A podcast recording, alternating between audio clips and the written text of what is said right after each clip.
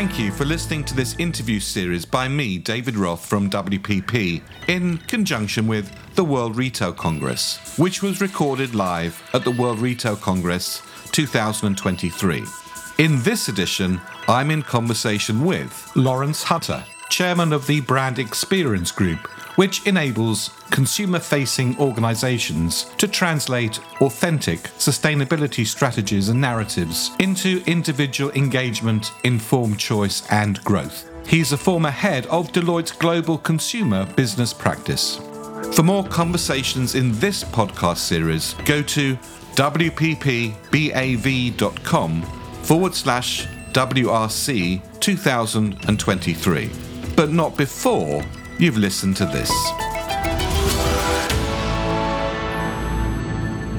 Well, Lawrence, thanks very much indeed for joining us. One of the key themes of uh, the World Retail Congress uh, here in Barcelona for 2023 is sustainability. You're speaking uh, at the Congress. Give us a little bit of perspective on how you see sustainability, uh, both from a customer point of view, but also from a retailer point of view.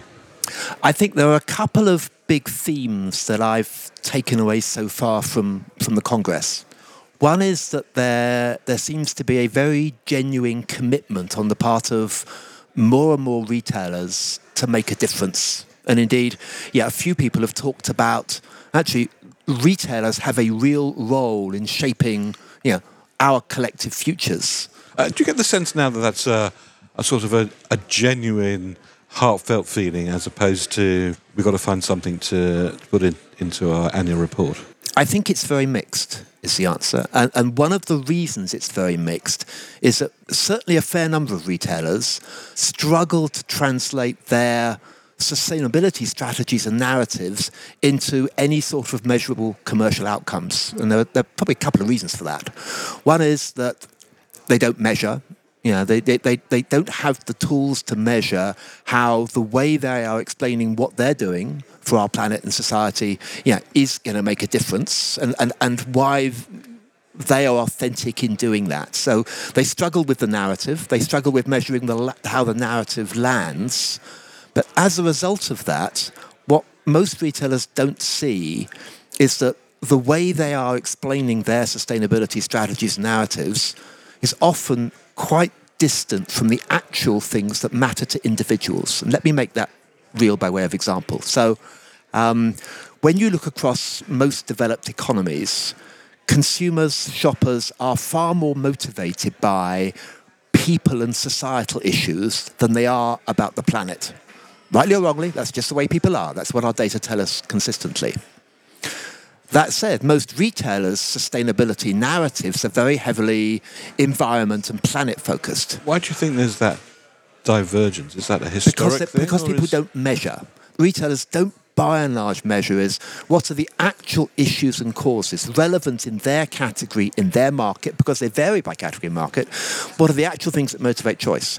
Implication of that is not that retailers should do less, but sometimes it's how you tell the stories. So, by way of example, um, if if I'm really committed to you know, issues of the environment and water stewardship, etc., great. But tell the story to your customers and targets in terms of the social impacts of that. That will land far more effectively, and that will help you as a retailer build those virtuous circles of sustainable business practices and individual engagement, and therefore value creation that actually is going to be important to our businesses, but also to all of us. You talked about value creation. To what extent now is a retailer's commitment to doing less damage to the planet something that has a commercial monetization aspect of it that, that can be viewed against the investment that's put behind it? And the answer is it can be managed. It can be measured and managed.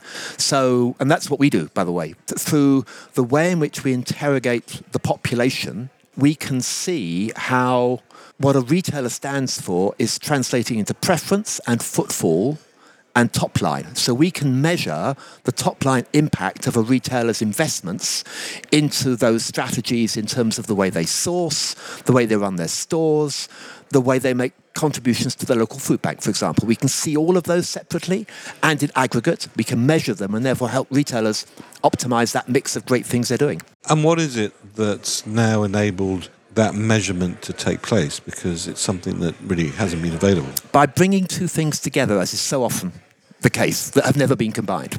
The first is a platform for measuring marketing effectiveness and efficiency that's been used for 20 to 25 years by brands such as Coca-Cola and Procter & Gamble and the leading automotive manufacturers globally. So it's a, it's, it's a marketing measurement platform that's been used four and a half thousand times across 100 markets in 40 plus languages. That's really well proven. The light bulb idea, um, the thing that enables us to do this for the first time is if you can profile individuals, as we do, as citizens based on their real behaviors, not what they say they do, but what they actually do in terms of the causes they support, how engaged they are with them, you know, how motivated they are in their choices by issues of environment and society. If you can really profile people according to those and create citizen typologies, if you like, um, then what you can do is you can measure how individuals in each of those groups engage with retailer brands. Know, based on what those retailer brands are talking about in terms of what they stand for, and you can measure what that creates in terms of brand engagement and informed choice, and hence sales and market share movements. So by bringing together those two things, yeah, the marketing effectiveness and efficiency metric platform that's been around for a while and profiling individuals according to their sustainable behaviors, that in combination makes that possible. What having the CEOs now having access to that information, what difference do you think that will make to where they invest, how they invest, and the resources they deploy? I think it'll make a couple of differences. It will make it easier for them to invest, and that's really important because they'll be able to demonstrate the returns on those investments. Uh, it'll make it easier for them to make the narrative work with their shareholders because the shareholders will see, f- often for the first time, the way in which ESG strategy is translating into top line results and value.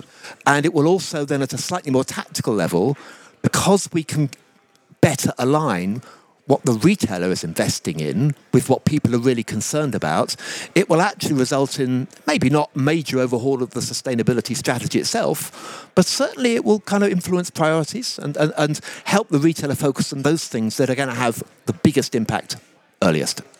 Now, looking at uh, maybe a crystal ball you have or don't have, but let's assume you have a really good crystal ball. Looking forward, uh, maybe the next 10 years, because some of these strategies will take a while not just to uh, adopt but also to start to have an impact uh, on the environment.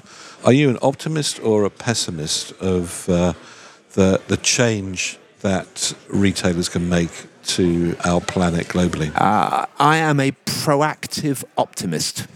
Well, that's. I, mean, I mean, the answer is it's not going to happen without persevering.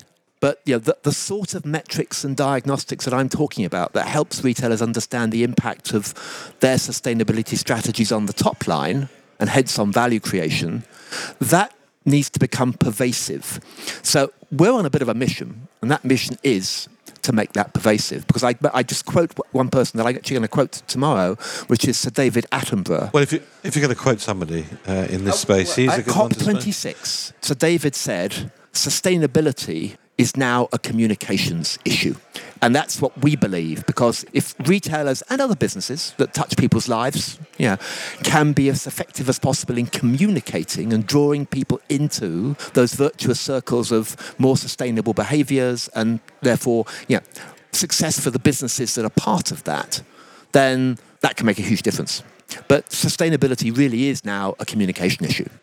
Well, I like your definition of uh, optimism. Uh, I hope it turns out to be true, Lance. Thanks very much indeed for talking to me. David, a pleasure.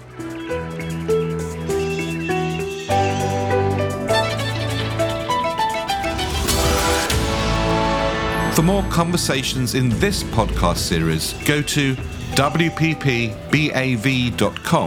forward slash WRC 2023.